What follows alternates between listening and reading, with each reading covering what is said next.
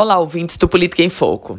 O projeto da reforma da Previdência chegou na Assembleia Legislativa do Rio Grande do Norte.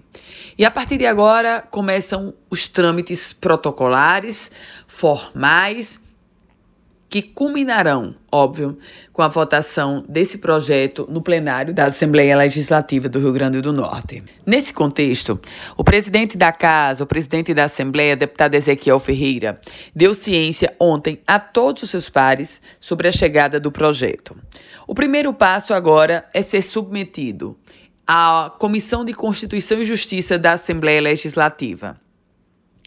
Esse colegiado, essa comissão, é presidida pelo deputado estadual Kleber Rodrigues, do Partido Liberal. Agora, a CCJ, ela terá como missão apenas analisar a chamada admissibilidade da matéria, ou seja, a constitucionalidade daquele projeto.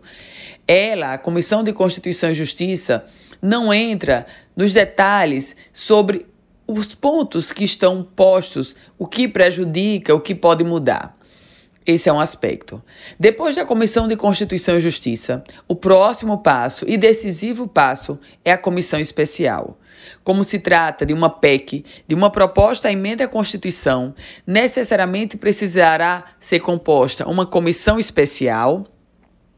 E esta comissão vai ter um presidente e vai ter um relator.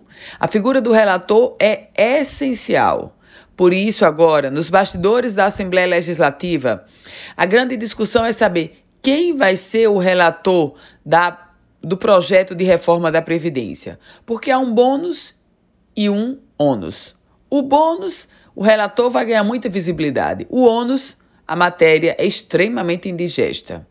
Eu volto com outras informações aqui no Política em Foco com Ana Ruth Dantas.